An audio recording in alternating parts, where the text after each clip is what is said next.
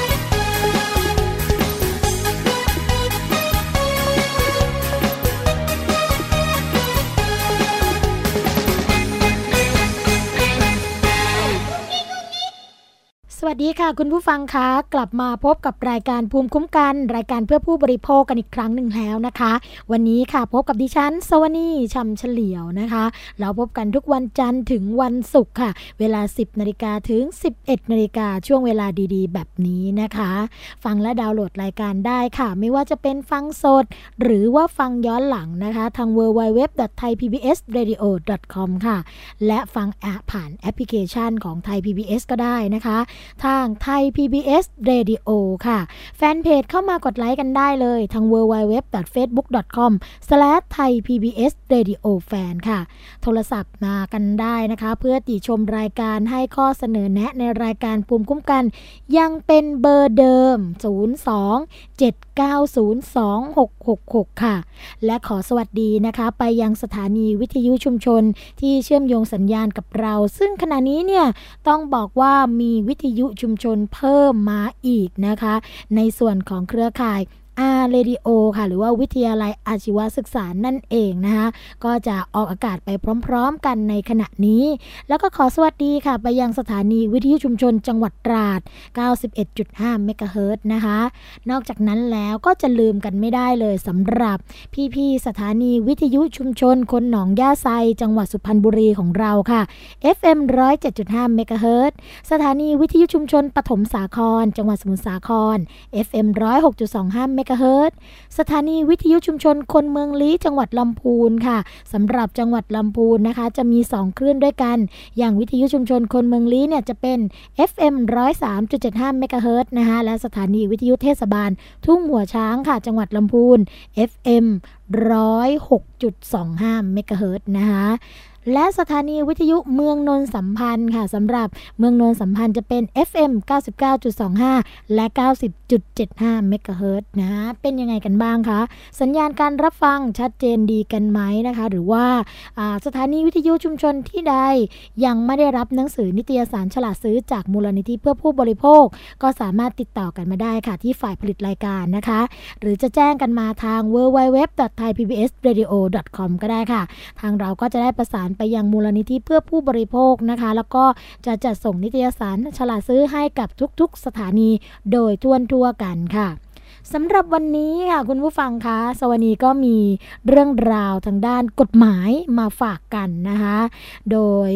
เป็นเรื่องใกล้ๆตัวจริง ๆค่ะ เป็นเรื่องที่หลายคนนะคะอาจจะเคยพบเจอเหตุการณ์แบบนี้มาแล้วก็ได้ค่ะ วันนี้แขกรับเชิญของเรานะคะ จะเป็นใครไปไม่ได้เลย นอกจากผู้เชี่ยวชาญทางด้านกฎหมายค่ะอ่าทนายความรัชพลสิริสาครนะคะ เจ้าของเพจสายตรงกฎหมาย ตอนนี้อยู่ในสายกับเราเรียบร้อยแล้วค่ะ สวัสดีค่ะ สวัสดีครับคุณสวรีสวัสดีท่านผู้ฟังทุกท่านครับผมค่ะ เป็นยังไงกันบ้างคะช่วงนี้ครับอากาศอ่าหนาวเย็นไหมหรือว่าจริง ๆ แล้วแถวนั้นร้อนแล้วคะ ครับ เมื่อวันก่อนนี่ฝนยังตกอยู่เลยครับคุณสวรีเรียกว่าครับวันหนึ่งนี่สามฤดูเลยนะคะ ตอนเช้าอากาศใช่จะเย็นหน่อย ใช่จากตัวน ใช่ไหมคะช่วงกลางวันก็จะร้อนขึ้นมาแล้วอะพอตอนเย็นฝนตคก รับอื้อหือ ใช่ครับ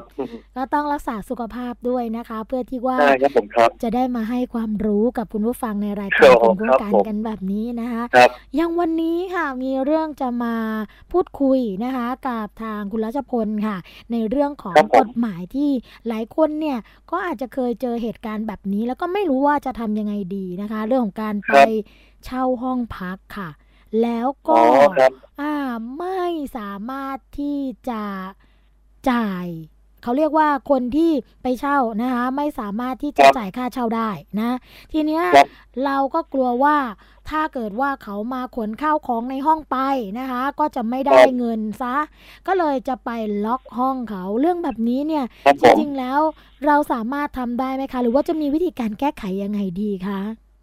ครับผมเรื่องการล็อกห้องเช่าเนี่ยครับ จริง ๆแล้วนะมันเป็นมัน เป็นข้อตกลงระหว่างผู้เช่ากับผู้ให้เช่าอะครับ ผม อืม เราสามารถตกลงกันยังไงก็ได้ครับ ตกลงให้เขามาล็อกห้องเราก็ได้ หรือว่าตกลงให้เราล็อกห้องเขาก็ได้ครับ มขึ้นอยู่กับสัญญาที่เราทำกันไว้อะครับ ผม โอ้ครับ แล้วใช่ถ้าเกิดว่าไม่มีในสัญญาสิคะอย่างอ่ามีการทำสัญญาเช่ากันว่า จะจ่ายวันไหนยังไงนะคะ แต่ก็มีแค่ในส่วนของสัญญาค่าน้ำค่าไฟธรรมดา แต่ไม่ได้ระบุเอาไว้เลยค่ะว่าอ่าถ้าเกิดว่าผู้เช่านะคะ ไม่จ่ายให้กับผู้ให้เช่าแล้ว จะสามารถล็อกห้องได้แบบนี้ค่ะนี่ครับมันมันถ้าไม่ตกลงกันในสัญญาเนี่ยครับ ไม่สามารถทำได้นะครับ ไอ้พวกเนี่ยเคยมีกรณีขึ้นศาลกันมาแล้วครับ อย่างเช่น ผู้เช่าเนี่ยครับ ไม่จ่ายค่าเช่านะฮะทีนี้เจ้าของห้องเช่าเนี่ยเขาก็เลยไปล็อกครับ คุณสวนีเสร็จแล้วนะฮะอืมผู้เช่าปุ๊บมาเห็นห้องล็อกเนี่ยครับเขาก็เดือดร้อนค่ะก็ไปฟ้องศาลทีนี้ก็ต้องมาดูสัญญากันว่าข้อสัญญามีตกลงกันไว้อย่างไรครับอืมถ้ากรณีนะครับ ถ้าสัญญาตกลงว่ายกยกตัวอย่างเช่นข้อตกลงตกลงว่า ยินยอมให้ผู้เช่ากลับครอบครองห้องเช่าได้ ถ้าผู้เช่าเนี่ยไม่ชำระหนี้อย่างเงี้ยครับ ก็อาจจะสามารถล็อกห้องได้ เพราะว่าถือว่าเป็นการกลับครอบครองห้องเช่าอะครับผมอืมทีนี้ครับ ค่ะค่ะเชิญค่ะทีเนี้ยอันเนี้ยเคยมีคำพิพากษาของศาลฎีกาที่ 788ทับ2519 ค่ะ5854ทับ2537 3025ทับ2541ครับค่ะวินิจฉัยทำนองเดียวกันว่าเป็นการใช้สิทธิตามสัญญา ซึ่งไม่เป็นการผิดกฎหมายครับผมโอ้ครับใช่แล้ว คือจริงๆแล้วเรื่องของการเช่าห้องพักหรือว่าการครับที่ไปตกลงว่าจะอยู่ที่นี่เนี่ยก็เป็นเรื่องของครับความสมัครใจของทั้งสองฝ่ายใช่ใช่ไหมครัคะบผมใช่ที่เลยทำสัญญากันว่าจะยังไงใช่กันบ้าง แต่ทีนี้ถ้าเกิคดรับสัญญาไม่มีเขียนไว้ในลักษณะดังกล่าวอะค่ะ ก็แสดงว่าผู้ให้เช่าจะล็อกห้องไม่ได้ใช่ไหมคะ ใช่ครับผมใช่เลย อืมแล้วถ้าเกิดไปล็อกห้องเขาอย่างนี้มีความผิดยังไงบ้างคะมีความผิดนะครับ ก็ต้องดูว่าทำอะไรไปบ้างครับ อย่างเช่น ถ้าล็อกห้องเนี่ย ก็อาจจะผิดข้อหาบุกรุกได้ เพราะว่าอืมไปทำให้ผู้เช่าเนี่ยครับเขากลับครอบครองห้องเช่าเขาไม่ได้อ๋อก็คือทรัพย์สินอะไรต่างๆ นานาเนี่ย ก็อยู่ในห้องเช่านั้นเขาไม่สามารถที่ใช่จะไปครับผมเอามาใช้ได้อย่างนี้ใช่ไหมใช่ คะครับผมใช่ครับอ๋อคือถ้าสัญญานะจะกำหนดให้ชัดเลยก็เขียนไปเลยว่าถ้าผู้เช่าเนี่ยไม่จ่ายเงิน ผู้ให้เช่ามีสิทธิ์ล็อกห้องได้อะไรเงี้ยครับ สามารถทำได้เลยครับ อืมค่ะ แล้วครับในส่วนของการเขียนสัญญาแบบนี้เนี่ยไม่ได้มีความผิดในเรื่องของอ่าข้อสัญญาไม่เป็นธรรมหรืออะไรไม่เกี่ยวใช่ไหมคะครับเนี่ยแหละครับศาลก็เคยพิพากษามาแล้วว่าไม่ไม่เป็น ข้อสัญญาดังกล่าวครับ ไม่ถือว่าเป็นข้อสัญญาที่ขัดต่อความสงบเรียบร้อยและศีลธรรมอันดีของประชาชน ซึ่งสามารถ ใช้บังคับได้ครับ สรุปว่าใช้บังคับได้ครับผม โอ้ค่ะ แต่ทีใช่นี้ครับ ในส่วนของคนที่เป็นเจ้าของห้องเช่าเนี่ยก็คืออะมีสิทธิ์ที่จะล็อกได้ถ้าเกิดว่าอ่าไปทำทำสัญญากันไว้แล้วนะคะ แล้วก็ถูกเบี้ยวค่าเช่า แต่ทีนี้เนี่ยครับอ่าคนที่มาเช่าบ้านเราสิคะพอเห็นห้องล็อกปุ๊บใช่ไหมคะก็มาครับอ่า เขาเรียกว่าตัดกุญแจออกนะหรือว่ามาครับผมทำลายประตูตรงนั้นเพื่อที่จะเอาทรัพย์สินของตัวเองออกมา แบบนี้ถือว่าผิดกฎหมายไหมคะ ก็ถ้าสัญญาอนุญาตให้เขากลับเข้าครอบครองห้องเช่าได้แล้วเนี่ยแล้วผู้เช่ามาตัดกุญแจหรือว่าบุกเข้าไปนะครับผู้เช่าก็อาจจะมีความผิดฐานบุกรุกได้ หรือว่าทำให้เสียทรัพย์ได้ครับผม อืม เพราะฉะนั้นครับในสัญญาต้องระบุใช่กันให้ชัดเจนเลยใช่ไหมคะว่า ถ้าเกิดใช่ครับผู้เช่า ผิดสัญญาโดยการไม่จ่ายค่าเช่าบ้านก็ครับสัญญาก็ถือว่ายุติลงล้มเลิกกันไปใช่ไหมคะตรงนั้นใช่ครับผมครับ อันเนี้ยข้อสัญญาเนี่ยเป็นถือว่าเป็นสิ่งสำคัญมาก เพราะว่าเป็นการแสดงเจตนาของทั้งสองฝ่ายครับ ส่วนใหญ่เนี่ยเขาอาจจะไปดาวน์โหลดสัญญามากันจากอินเทอร์เน็ตเนี่ยครับแล้วมันก็ไม่ครอบคลุมมพอถึงเวลาก็มีปัญหากัน อันนี้ผมแนะนำว่าควรจะ ให้นักกฎหมายหรือว่าทนายความตรวจสอบสัญญาก่อนที่จะเอามาใช้จริงอะครับผมอืมเราพูดกันครับถึงเรื่องของสัญญานะคะ สัญญาสัญญาครับผมกันต่างๆ เนี่ย บางคนก็ใช่พยายามที่จะไปหาดาวน์โหลดนะคะครับแบบฟอร์มสัญญาจากอินเทอร์เน็ตมา หรือบางคนก็ใช่ร่างครับสัญญาขึ้นเอง อยากให้ทางใช่คุณรัชพลลองช่วยอธิบายนะคะ ความหมายของคำว่าสัญญาว่าคืออะไรครับยังไงให้กับคุณผู้ฟังได้รับทราบกันให้ครับชัดเจนครับค่ะ อย่างสัญญาเนี่ยครับ บางคนเนี่ยเขาตกลงกันนะในสัญญา เขียนไว้อย่างหนึ่งแล้วก็มาคุยกันนอกรอบอีกเต็มไปหมดเลยครับอืมแล้วก็ไม่ระบุไว้ในสัญญาอย่างเงี้ยไอ้ที่คุยคุยกันเนี่ยครับ จริงๆแล้วมันถือว่าเป็นสัญญานะ แต่ว่าเวลาไปฟ้องร้องกันเนี่ยมันหาพยานหลักฐานไม่มีอืมซึ่งก็จะทำให้คู่สัญญาเนี่ย อาจจะมีความได้เปรียบเสียเปรียบกันอยู่ครับ อ๋อ ก็แสดงว่าผมถ้าอย่างนั้นเนี่ยเวลาเราจะทำสัญญาอะไรนะคะ แล้วเราไปครับตกผมลงกันนอกรอบไปคุยกันนอกรอบ ก็ต้องระใช่บุครับเอาไป หรือว่าเขียนเขียนลงในเอกใช่สารใช่ให้เรียบร้อยก็ได้ อย่างนี้ใช่ไหมคะใช่ครับใช่ครับมอย่างบางทีก็มีข้อสัญญาว่าต้องคืนเงินประกันอะไรอย่างนู้นอย่างนี้วันที่เท่าไหร่อะไรอย่างเงี้ยครับต้องเขียนลงไปให้หมดครับ อืมอย่างถ้าสมมุติว่าครับผมเช่าห้องเขาแล้วนะคะ ไปทำให้ครับห้องเกิดความเสียหายฝาผนังเป็นรูใช่เป็นครับรอยอะไรตอ่า่างได้เลๆจะยต้องทำยังไงครับบ้างแบบนี้นะคะครับโอ้เป็นบางห้องเขาจะติดเลยนะว่า ถ้าแปะสติกเกอร์บนฝาผนังเป็นรอยเนี่ยปรับ ห้าบาทสิบบาทอะไรเขาเขียนไปละเอียดมากเลยครับ อืม นี่ถ้าพูดใช่ถึงเรื่องของการทำให้ห้องเสียหายก็เลยคิดไปเชื่อมโยงไปเรื่องของเงินประกันค่ะ ก็คือหมายความว่าถ้าเกิดว่าคนที่ไปเช่าห้องนะคะทำสัญญาเช่าห้องกันแล้ว แล้วปรากฏว่าจะออกนะคะ จะย้ายออกไป แล้วคนที่เป็นคนให้เช่าค่ะมาตรวจสอบดูปรากฏว่าอ่า ผนังห้องเป็นรอยนะคะ หรือว่ามีความสกปรกต่างๆ ห้องน้ำก็ไฟไม่ติดอะไรต่างๆ นานามากมายนะคะครับจนทำให้ต้องหักเงินประกันสำหรับผู้เช่าอืมแต่นี้ปรากฏว่าหักเงินประกันไปทั้งหมด ร้อยเปอร์เซ็นเลย แบบนี้นะคะสามารถทำได้ไหมคะ หรือว่าเราสามารถโต้แย้งอะไรได้ ในฐานะที่ว่าเราอาจจะมองว่าเอ้ย ความเสียหายก็มีแค่นิดเดียว ไม่ได้เป็นร้อยเปอร์เซ็นต์นะคะ แล้วอีกอย่างหนึ่งอย่างไฟครับต่างๆ เดี๋ยวเอามาเปลี่ยนให้ ก็ไม่น่าจะถึงหลอดครัละบสองพันประมาณนั้นค่ะครับคือเรื่องความเสียหายเนี่ยต้องตกลงกันครับว่าตกลงแล้วมันเสียหายจริง ๆ เท่าไหร่ ถ้าหากเก็บเกินไปเนี่ยครับ เราก็ไม่ยอมได้นะฮะว่าเฮ้ยทำไมเก็บ เกินขนาดนั้นปลอดไฟร้อยกว่าบาททำไมเรียกเก็บห้าร้อยบาทอะไรอย่างเงี้ยครับ เราสามารถตกลงกันได้ ถ้าตกลงกันไม่ได้นะครับ อาจจะต้องไปพึ่งศาลหรือว่าข้างต้นอาจจะไปร้องเรียนสคบก่อนได้ครับผมค่ะจริงๆจริครังบๆสัญญาเรื่องของการเช่าหอพักหรือว่าห้องพักต่างๆเนี่ครัยบผมทางสคบหรือว่าสำนักงงานคณะกรรมการคุ้มครองผู้บริโภค เขาก็ดูแลอยู่แล้วใช่ไหมคะว่าใช่จะครับให้เกิดใช่ควาคมรับเป็นธรรมยังไง เพราะว่าช่วงนี้ค่ะต้องบอกเออนักศึกษานักเรียนต่างๆ เปิดเทอมกันแล้วค่ะ ก็ต้องไปครัหาบห้องพักนะคะหรือว่าห้องเช่าเพื่อที่จะไปครับเรียนหนังสือกันแล้วอาจจะเกิดเหตุการณ์แบบนี้นะคะอยากให้ครับทางผมคุณรัชพลลองอ่าอ่า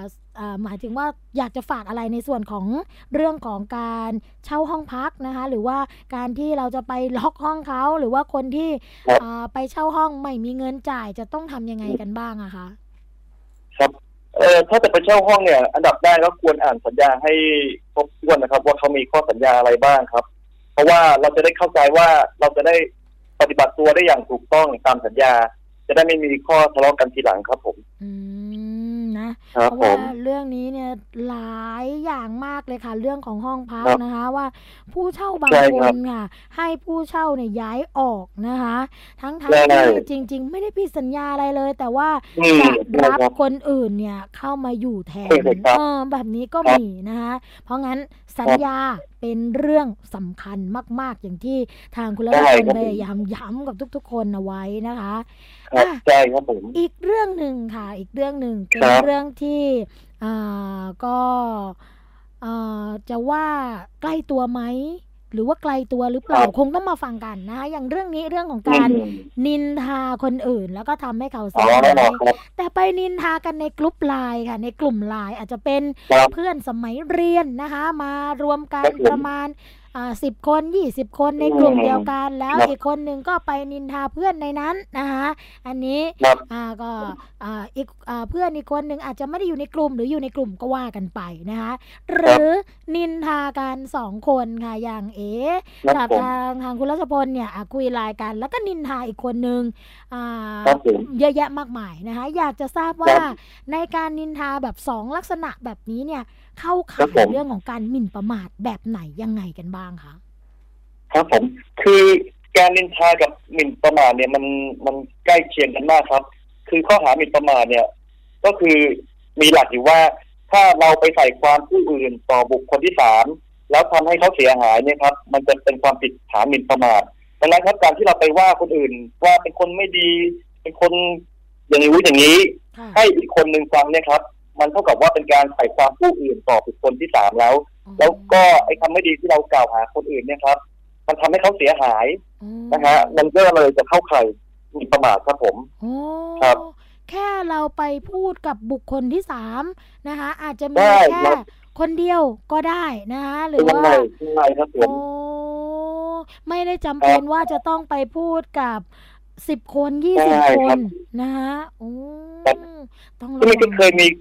เคยมีคดีตัวอย่างให้เห็นเลยนะครับแบบว่าค่ะไม่รู้อีโหนอีเหน่นะครับ แล้วก็เป็นความผิดได้ครับ อืมก็อย่างมีมีคนหนึ่งนะครับ สมมติเป็นผมแล้วกันอะค่ะมีคุณสวนีก็มาเล่าเรื่องนู้นเรื่องนี้ให้ผมฟัง ซึ่งเป็นเรื่องของคนอื่น แล้วก็ทำนองว่าไปว่าคนอื่นสมมตินะครับ ผม ค่ะแล้วไอ้ไอ้คนอื่นน่ะก็มาถามผมว่า เอ๊ะคุณสวนีเล่าเรื่องอะไรให้ฟังบ้าง โอ้ผมก็เล่าต่อให้เขาฟัง อ่าซึ่งมันก็เท่ากับว่าผมผิดผิดข้อหาหมิ่นประมาทแล้วเพราะว่าผมใส่ความ ผู้อื่นต่อบุคคลที่สามโอ้ใช่ครับผมโอ้โหอันนี้เสี่ยงมากครับเล่าต่อไปเล่าต่อกันมาเนี่ยครับ อาจจะเป็นความผิดได้เลยครับ อือหือตอนแรกไม่ได้คิดว่าจะเป็นอย่างนั้นนะคะ คิดว่าครับผมจริง ๆ แล้วเนี่ยเรื่องของการพูดเล่าสู่กันฟังหรืออะไรต่ใช่างๆนาครับนาใช่ตรงนี้เนี่ยเป็นเรื่องไม่น่าครับจะมีความผิดอะไรนะคะ แต่ใช่กคลารัยบเป็นเรื่องของการที่เราไปหมิ่นประมาท เขาต่อบุคคลที่สามนะ โทษสำหรับเรื่องนี้เป็นยังไงกันบ้างคะครับ อันนี้เขาฟ้องกันมาแล้วนะครับ มีมีมีขึ้นศาลฎีกากันเลยนะครับ เออเป็นคำพิพากษาของศาลฎีกาเลขที่สามแปดศูนย์ทับสองห้าศูนย์สามครับ ซึ่งอืมความผิดฐานหมิ่นประมาทเนี่ยครับมีโทษจำคุกแล้วก็ปรับอะครับผมโอ้มีทั้งโทใช่ษครับจำแล้วก็โทษปรับเลยนะคะโทษใช่จำครับคุกผมมีโทษเท่าไหร่คะกี่ปีกี่เดือนกันคะเอ่อหมิ่นประมาทเนี่ยครับ มันมีอยู่สองลักษณะก็คือหมิ่นประมาทธรรมดากับหมิ่นประมาทด้วยการโฆษณาบางคนโพสเฟซบุ๊กนะครับ จะเป็นหมิ่นประมาทด้วยการโฆษณานะครับ ค่ะถ้าแบบกระจายข่าวให้คนอื่นรู้เยอะๆเนี่ย อาจจะเข้าข่ายเอ่อหมิ่นประมาทด้วยการโฆษณา ถ้าหมิ่นประมาทธรรมดาครับโทษจำคุกไม่เกินหนึ่งปีปรับไม่เกินสองหมื่นบาท หรือว่าทั้งจำทั้งปรับนะครับ โอ้โหถ้าหมิ่นประมาทด้วยการโฆษณาพวกโพสเฟซบุ๊กทวงหนี้ประจานลูกหนี้อะไรอย่างเงี้ยครับ อืม ข้อหาหมิ่นประมาทด้วยการโฆษณาครับโทษจำคุกไม่เกินสองปี ปรับไม่เกินสองแสนบาทครับ โอ้ผโหมโทษใช่ครับมากมากๆนะคะอืมบางคนครับไม่ทราบจริง ๆ นะคะ เพราะว่าอย่างที่พี่รัชพลบอกนี่แหละก็คือ ไปครับเป็นเจ้าหนี้เขาไว้นะคะ แล้วก็ครับผมไปทวงถามกับบุคคลอื่นใช่นะคะว่าใช่เฮ้ยติดต่อตัวลูกหนี้ไม่ได้เลยนะคะ ก็เลยครับไปถามเพื่อนๆเยอะมากเลย แล้วก็ไปเล่าให้เขาฟังครับค่ะว่า ไอ้คนนี้มันเป็นอืมอย่างนี้คนนั้นมันเป็นอย่างนั้นนะคะ แล้ควรับผมปรากฏว่าตัวคนที่เป็นเพื่อนเนี่ย ก็ไปเล่าให้ครับกับคนที่เป็นลูกหนี้ฟังนะคะ ว่าครับคนนี้มาเล่าให้ฟังแบบนี้มาพูดแบบนี้โอ้โหอันนี้เข้าข่าย เรื่องของการหมิ่นประมาทได้เลยนะคะ เนี่ย ใช่ครับผมอันนี้ต้องระวังครับ ผมเวลาการเล่นเฟซบุ๊กเนี่ย มันมีกันเยอะครับอืมครับผม โอ้โห เริ่มกลัวนะคะเพราะว่าครับผมหลาย ๆ อย่างเนี่ยเป็นเรื่องใกล้ตัวจริง ๆ ค่ะ ซึ่งเราไม่ได้ตั้งครัใจบนะคะ ในเรื่องของครับผมถ้อยคำต่างๆ ที่จะไปจงใจหมิ่นประมาท หรือว่าจะครับไปอ่า ว่ากล่าวคนอื่นนะคะ แต่ทีนี้ถ้าเกิดเราผมไม่ได้ตั้งใจนะคะ เรารู้สึกว่าสำนึกในการกระทำของตัวเอง แล้วก็ไม่ได้เล็งเห็นผลครับว่าจะทำให้ตัวโจทย์เนี่ยเกิดความเสเอ่อเสียหายหรือว่าไม่ได้จงใจเลยนะคะแบบนี้ลดโทษกันได้บ้างไหมคะ โทษจำโทษปรับตรงเนี้ยนะคะก็อาจเป็นไปได้ครับถ้าไม่ตั้งใจเนี่ยก็ต้องไปว่ากันในศาลแล้ว ถ้าอืมศาลเห็นว่า เออ มันไม่หนักหนาสาหัสก็อาจจะปรับไม่เท่าไหร่ลงโทษจำคุกรอลงอาญาอะไรอย่างนี้ก็ว่ากันไปครับผม อืมโหครับเรื่องของใช่การดินทาคนอื่นนี่น่ากลัวจริงครับๆนะคะถ้าเกิดผู้เสียหายเดือดร้อเขานครับผมเอาเรื่องขึ้นมาคนที่นินทาก็อาจจะโดนข้อหาหมิ่นประมาทได้มีทั้งโทษครับจำโทษปรับนะคะ และอาจจะใช่ต้องครับชผมดใช้ค่าเสียหายให้กับเขาด้วย อยากให้พี่รัชพลฝากประเด็นนี้ค่ะ กับคุณผู้ฟังนิดนึงว่าอยากจะเตือนอะไร อยากจะบอกอะไรกับคุณผู้ฟังคะครับเอออยากจะบอกว่า ด่าลอยๆไม่ผิดครับอือหือก็คือด่าเลยด่าเลยอยากด่าใครด่าไปเลยครับ แล้วก็ลอยๆไม่ต้องระบุชื่อไม่ต้องระบุอะไรครับ เป็นการระบายของเราอยากใครอยากทำก็ทำไปครับโอันเนี้ยไม่ผิดกฎหมายครับผมค่ะ ก็คือห้ามครับไปด่าระบุชื่อ ไปว่าระบุชื่อ ไปนินทาระบุชื่อนามสกุล อันคนี้รับไม่ได้เลยนะใช่คะห้ามใช่โพครัสบต์ผมรูปเขาด้วย ไม่ใช่ว่าไม่ระบุชื่อครับแต่โพสต์รูปเขาด่าแบบนี้ก็ไม่ได้ใช่ไหมคะอ่าใช่ครับผมห้ามด่าระบุอืมตำแหน่งที่ทำงานเหรอคะ แบบนี้ก็ห้าใช่มใช่ครับผมอ๋อห้ามทวงหอนี้ย่าระบุตัวครับม อะไรก็ได้แต่อย่าระบุตัวว่า เป็นคนนู้นชื่อย่ออย่างนู้นอย่างนี้มันก็เสี่ยงเหมือนกันครับผมโอ้โอ้โหครับต้องระวังต้องระวังจริง ๆ นะคะใช่ครับผมอื้อหือครับอะอีกเรื่องหนึ่งละกันค่ะ เป็นเรื่องขอครับผงมครอบครัวกันบ้างนะคะ หลายครัคบนก็คงกำลังติดตามเกี่ยวกับเรื่องครันี้บอยู่นั่นก็คือ กรณีที่เอ่อคุณพ่อคุณพ่อคุณแม่นะคะ กับน้องผู้หญิงครับอีกคนหนึ่งเนี่ยทะเลาะกันนะคะ เรื่องของการไปครับ เยี่ยมลูกเยี่ยมหลานกันที่โรงพยาบาลนะครับคะผมก็เลยครับมีคำถามกันมาค่ะว่า ในกรณีนี้เนี่ยนะคะเขาสามารถที่จะเขาห้ามนะ ไม่ให้กับพ่อกับแม่หรือว่าตากับยายเนี่ย ไปเยี่ยมครับลูกของตัวเองได้ไหมอะค่ะ ครับ อันนี้ต้องว่ากันตามกฎหมายนะครับ คือจริง ๆแล้วเนี่ย พ่อแม่เนี่ยมีสิทธิ์ กีดกันไม่ให้คนอื่นมาเยี่ยมลูกได้ครับ ผมไม่ว่าจะเป็นญาติสนิทมิตรสหายปู่ย่าตายายเนี่ยครับพ่อแม่เขามีสิทธิ์กันไม่ให้เข้ามาเข้ามายุ่งกับลูกของเขาได้ครับ ผมโอ้อันนี้คือหลักกฎหมายเลยครับผมอันนี้เป็นหลักกฎหมายเลยหมายถึงว่า กรณีพ่อแม่ก็คือตัวพ่อกับแม่เด็ก หรือว่าเด็กทารกที่ครับผมเกิดขึ้นมาเนี่ยนะคะ มีอำนาจครับผมในเรื่องของการปกครองลูกใช่ไหมคะมีสิทธิ์ใช่ให้ครับใคผรมเจใช่อครับไม่เจอหรือว่าให้ใครเลี้ยงหรือไม่เลี้ยงก็ได้ อันนี้มีกใช่ฎหครับมายผมครับกำหนดเอาไว้นะคะ แล้วเอ่อในส่วนของกฎหมายที่ไม่ให้ตากับยายเจอหลานเนี่ย ถือว่าเป็นเรื่องของความเป็นธรรมไหมคะครับ คือเนี่ยครับ บางคนอาจจะบอกว่าเฮ้ยทำไมไม่เป็นธรรมเลย แต่จริง ๆ แล้วครับ คุณพ่อคุณแม่เนี่ยเขาต้องปกป้องลูกเขาอยู่เอ่อผมยกตัวอย่างครับ สมมติว่าคุณตาเป็นโรคที่มีเชื้อติดต่อเนี่ยครับอืมแล้วแกก็อยากจะมาเยี่ยมลูกเนี่ย แล้วก็ดื้ออยากจะเยี่ยมลูก แต่พ่อแม่เห็นว่าเฮ้ยตาเขามีเชื้ออยู่นะ จะเข้าไปเยี่ยมได้ยังไง อันนี้ก็เป็นปัญหาแล้วพ่อแม่ก็มีสิทธิ์ที่จะกีดกันไม่ให้เข้ามาได้ครับ ตาจะมาดื้อก็ไม่ได้โอ้อันนี้คืออำนาจอำนาจในการปกครองในการดูแลบุตรของเขาครับผมค่ะ อะแล้วครับทีนี้ปรากฏว่าไม่ให้ไปเจอหลานนะคะ ไม่ให้ไปเจอหลานครับแล้วก็ทะเลาะเบาะแว้งกันรุนแรงปรากฏว่าคุณพ่อคุณแม่เนี่ยก็เลยตัดญาติขาดมิตรกันนะคะประกาศครับผมเลยว่าไม่ให้ใช้นามสกุลแล้วนะคะในกรณีนี้ค่ะเอ่อลูกสาวนะคะที่ถูกพ่อกับแม่ครับตัดออกจากครอบครัวเนี่ย สามารถครับผมที่จะใช้นามสกุลพ่อกับแม่ได้เดิมเดิมนามสกุลเดิมได้ไหมคะ หรือว่าจริง ๆ แล้วเนี่ยก็ห้ามใช้ตามที่พ่อกับแม่ประกาศเอาไว้อะคะครับคือการประกาศเนี่ยครับ การประกาศตัดสายสัมพันธ์เนี่ย ผมว่ามันเป็นการประกาศทางสังคมมากกว่านะครับอืมซึ่งจริง ๆ แล้วในทางกฎหมายเนี่ย ทุกสิ่งทุกอย่างยังอยู่เหมือนเดิมครับ ยังมีความผูกพันอยู่ อย่างเช่นนะครับ การใช้ชื่อนามสกุลอะไรเนี่ยครับค่ะตามประมวลกฎหมายแพ่งอะครับ มาตราหนึ่งห้าหกหนึ่งก็ระบุว่าบุตรมีสิทธิ์ใช้ชื่อสกุลของบิดาเนี่ยครับ กฎหมายระบุชัดเจนครับอืมดังนั้น เอ่อ ลูกเนี่ยยังมีสิทธิ์ใช้นามสกุลของบิดาอยู่ครับ ผมโอ้ก็คือการครัตับดขาดตรงนี้เป็นการประกาศทางสังคมเท่านั้น แต่ในทางกฎหมายใช่ครับแล้วเนี่ยผมก็คือ ไม่สามารถที่จะตัดกันได้ มีกฎหมายมีประมวลกฎหมายแพ่งแล้วก็พาณิชย์เนี่ยรองรับเอาไว้ครับผมใช่ไหมคะใช่ครับผมใช่ครับอ๋อซึ่งตัวลูกครับเองนะคะ ก็ยังต้องมีหน้าที่ในการที่จะดูแลพ่อแม่ด้วยใช่ไหมคะ ตรงนี้ ใช่ครับผมอืกฎหมายก็ยังกำหนดอยู่ครับว่าสมมติสมมติลูกนะครับ เป็นแบบว่าคนพิการอะไรเงี้ยพ่อแม่ก็ยังต้องดูแลลูก หรือว่าพ่อแม่เป็นอะไรไปเนี่ยครับ ลูกก็ยังต้องดูแลพ่อแม่อยู่เป็นไปตามหลักกฎหมายอยู่ครับผมโอ้ไอ้เรื่องเนี้ยครับ ถ้าในทางปฏิบัติอะไม่มีการดูแลเนี่ยก็ อาจจะเป็นเรื่องการฟ้องร้องค่าเลี้ยงดูได้ครับผมโอ้แล้วใช่ครับมาพูดกันเรื่องของการตัดขาดอะเรามักจะพูดกันว่าตัดออกจากกองมรดกนะคะครับผมครับคำว่าตัดออกจากกองมรดกนี้เนี่ยก็เป็นการประกาศทางสังคมอีกใช่ไหมคะและเรื่องของมรดกครับต่างๆ พินัยกรรมต่างๆ นี่ลูกที่ถูกตัดขาดยังมีสิทธิ์ได้รับอยู่ไหมคะเอ่อถ้าประกาศทางสังคมอย่างเดียวเนี่ยครับ ประกาศออกไปทั่วไปอย่างเงี้ย พินัยกรรมอะลูกจะมีสิทธิ์ได้รับอยู่นะครับ ถ้าจะตัดจากกองมรดกมรดกจริงๆเนะครับ จะต้องทำตามที่กฎหมายบัญญัติก็คือว่าอาจจะทำพินัยกรรมยกทรัพย์สินให้คนอื่นไปหมด หรือว่าทำเป็นหนังสือนะครับเอ่อตัดทายาทโดยทำออก โดยทำเป็นหนังสือมอบไว้แก่พนักงานเจ้าหน้าที่ตามกฎหมายได้ครับผมอืมถ้าเกิดไม่ได้ครับทำพินัยกรรมเอาไว้นะคะอ่าครัแล้บวผมปรากฏว่าเกิดอะไรขึ้นมาปุ๊บเนี่ยก็ยังคงเข้าสู่กระบวนการ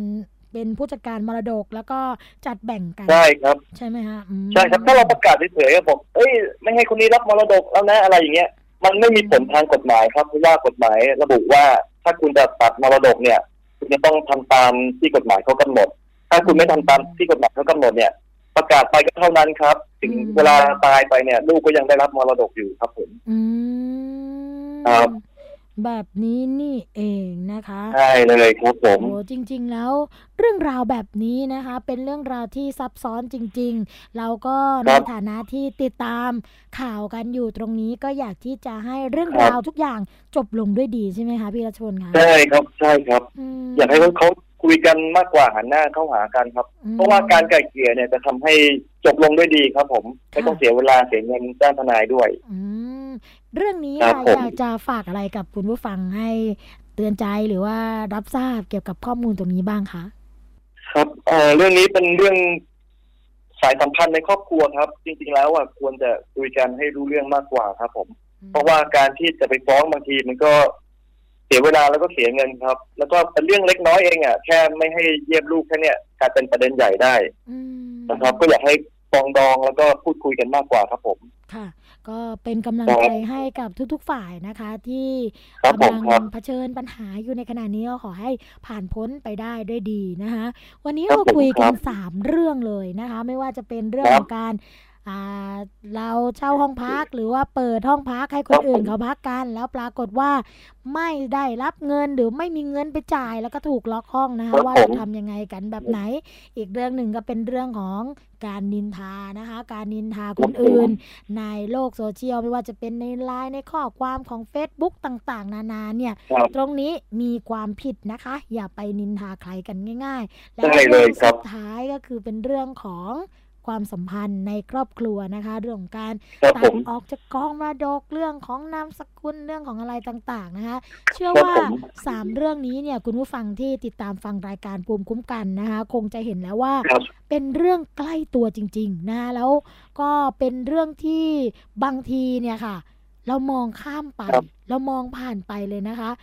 อย่างสวนีก็เคย แต่ว่าไม่ได้เป็นนินทานะคะ หมายถึงว่าครับเราติดต่ออีกคนหนึ่งไม่ได้นะคะ ก็ครับไปถามกับเพื่อน แต่กลายเป็นว่าเรื่องนี้เนี่ย บุคคลที่สามรับครับรู้ไปด้วยใช่ไหมคะอืมครับใช่ครับต้องระวังครับโอ้ไม่ได้เลยไม่ได้เลยนะคะครับผมก็ท้ายครับที่สุดนี้อยากให้พี่รัชพลค่ะ ฝากอะไรกับคุณผู้ฟังในรายการภูมิคุ้มกันด้วยค่ะ ครับคือถ้าใครสงสัยกฎหมายอะไรรายละเอียดอื่น ๆนะครับ สนใจก็ปรึกษาได้ครับที่เพจสายตรงกฎหมายครับผมส่งอินบ็อกเข้ามาก็ได้ครับอืมสำหรับครับเพจผมสายตรงกฎหมายนะคะ โดยพี่ทนายความรัชพลสิริสาครเนี่ย เป็ครับนผมเพจที่ มีข้อมูลต่างๆนะคะ คุณผู้ฟังสามารถที่จะครับเข้าไปค้นหากันได้เลย ไม่เฉพาะเป็นเรื่องของกฎหมายนะคะ ยังมีข่าวครับผมคราวต่างๆ ที่เป็นเรื่องน่ารู้อยู่ในนั้นด้วคยรับผมนะคะครับที่สำคัคญรับผมปรึกษากันได้เลยนะ ไม่คิดค่าใช้จ่ายครับยผกมเว้นครับว่า ถ้าจะให้ดำเนินการทางคดีที่เป็นคดีที่สลับซับซ้อน หรือว่าต้องใช้กระบวนการทางกฎหมายนั้นว่ากันไปอีกเรื่องหนึ่งนะครัคะบใช่ครับผมครับ วันนี้ค่ะทางรายการภูมิคุ้มกันรายการเพื่อผู้บริโภคของไทย PBS นะคะครับต้องขอกราบขอบพระคุณค่ะ พี่ทนายความรัชพลสิริสาคร เจ้าของเพจสายตรงครับกฎหมายมาก ๆ ที่มาให้ข้อมูลกับเราในวันนี้นะคะ ครับ ครับค่ะครับขอบคุณคุณสวนีครับผมผม ค่ะ ขอบคุณค่ะ สวัสดีค่ะ ครับ สวัสดีครับผม เรื่องราวดีๆ แบบนี้นะคะ กับผู้เชี่ยวชาญที่สามารถให้คำตอบกับเราได้แบบนี้โดยตรงนะคะ ก็จะมีมานำเสนอคุณผู้ฟังกันอย่างต่อเนื่องค่ะ ช่วงแรกของรายการภูมิคุ้มกัน เดี๋ยวเราพักกันไว้สักครู่หนึ่งนะคะ เดี๋ยวกลับมาพบกับช่วงที่ 2 ของรายการพร้อมกับเรื่องราวดีๆ ที่สวนีนำมาฝากเช่นเคย พักกันสักครู่ค่ะ「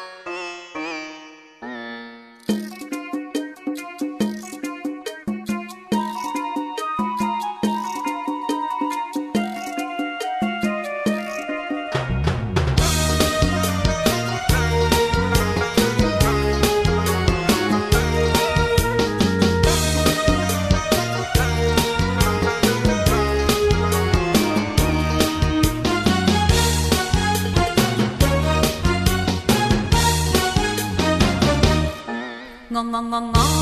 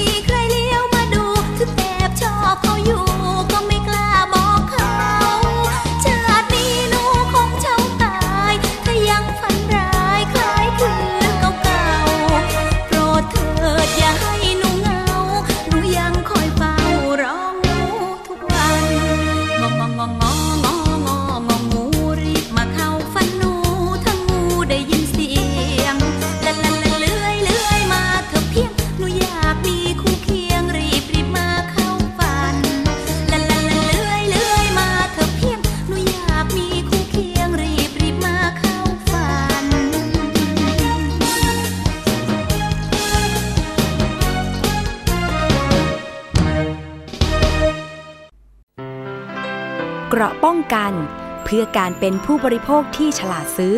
และฉลาดใช้ ในรายการ ภูมิคุ้มกัน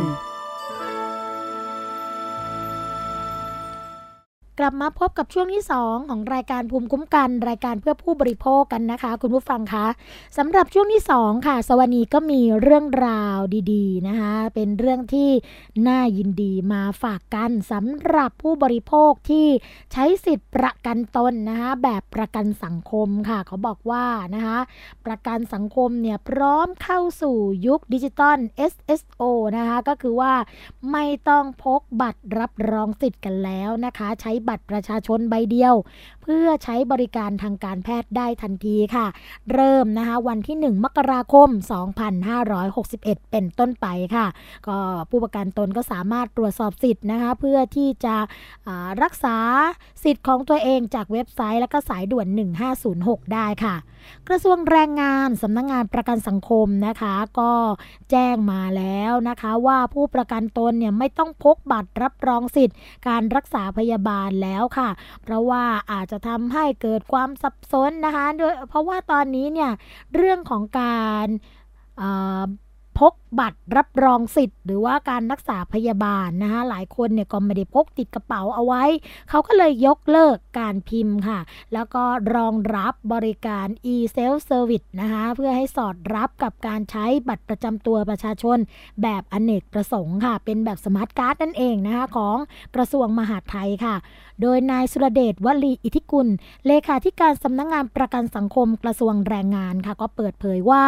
ตามนโยบายรัฐบาลและกระทรวงแรงงานค่ะ โดยพลเอกสิริชัย ดิตกุลนะคะรัฐมนตรีว่าการกระทรวงแรงงานค่ะ ที่ให้ความสำคัญในการพัฒนาระบบสารสนเทศ เพื่อการบริหารภายในองค์กร และก็สามารถรองรับการปรับ เปลี่ยนการทำงานในยุคดิจิทัลค่ะ และการพัฒนาระบบนะคะเพื่อเชื่อมโยงข้อมูล การเข้าถึงการบริการของภาครัฐในรูปแบบใหม่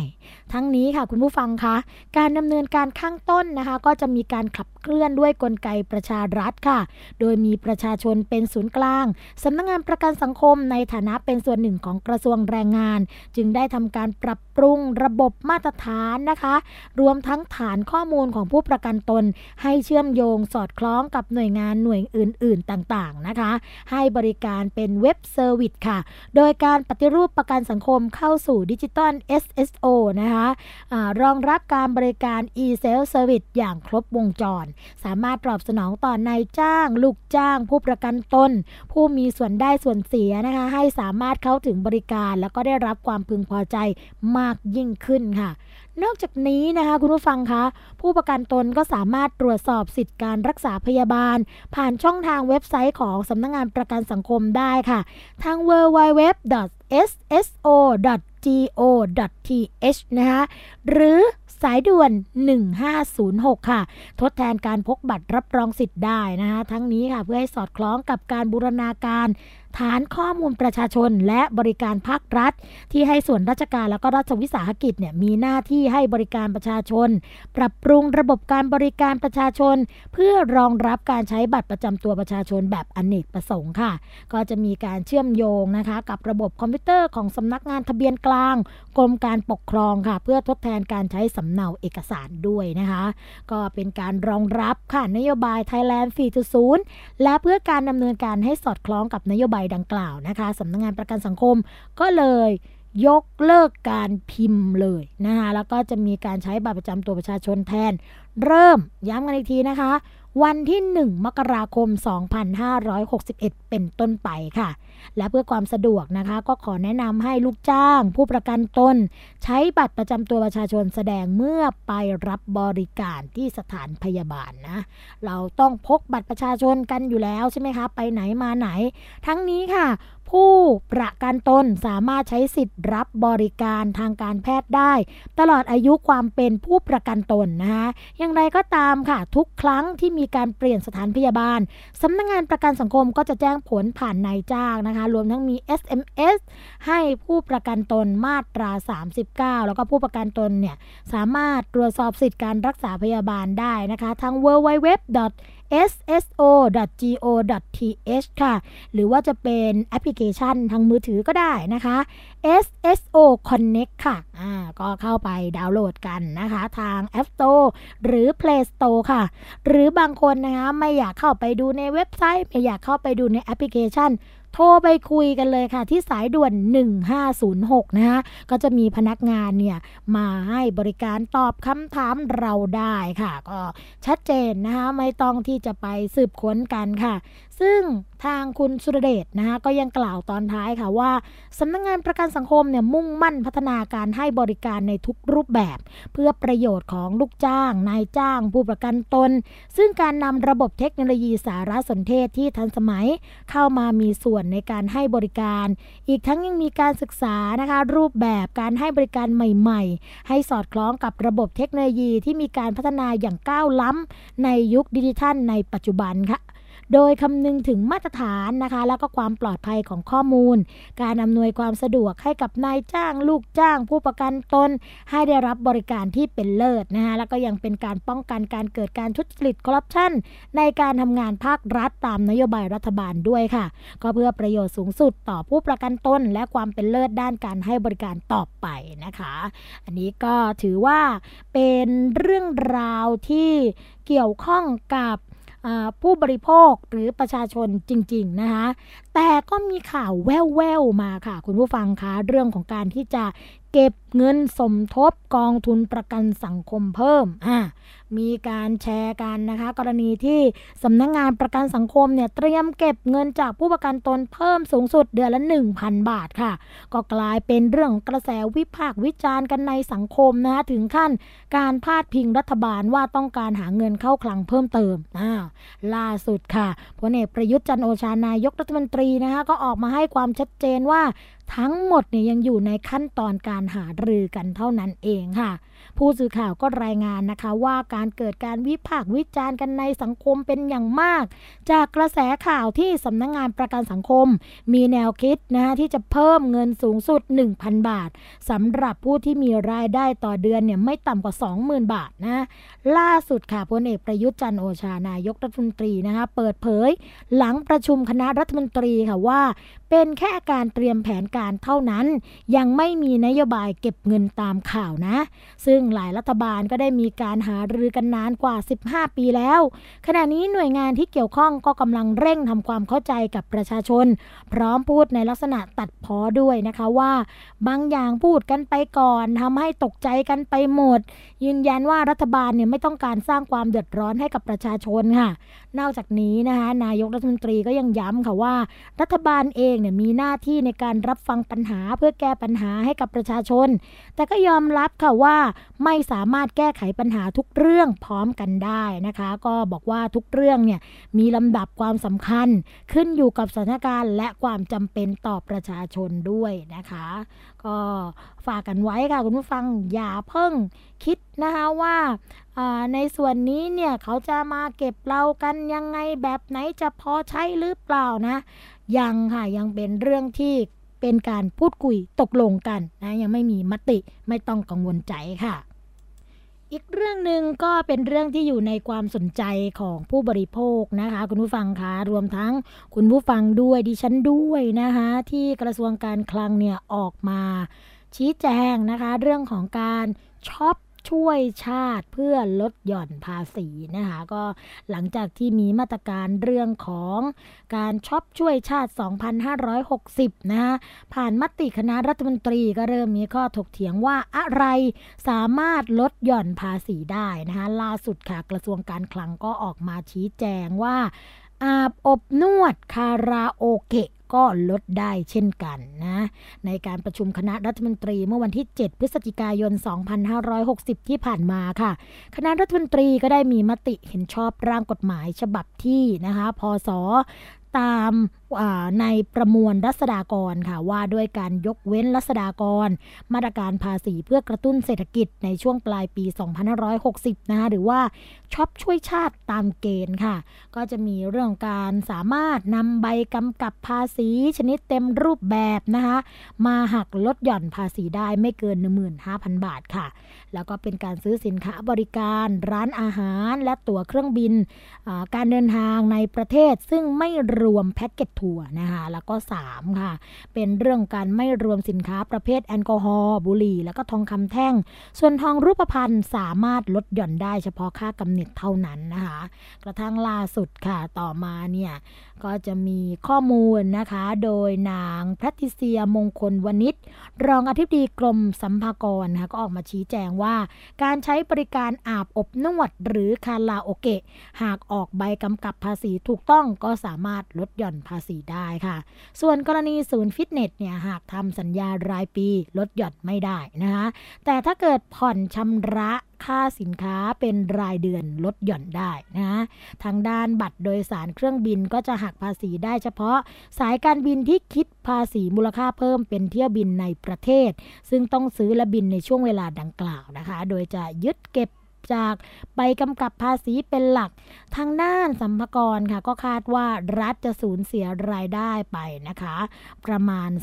2,000 ล้านบาทค่ะ นี่ก็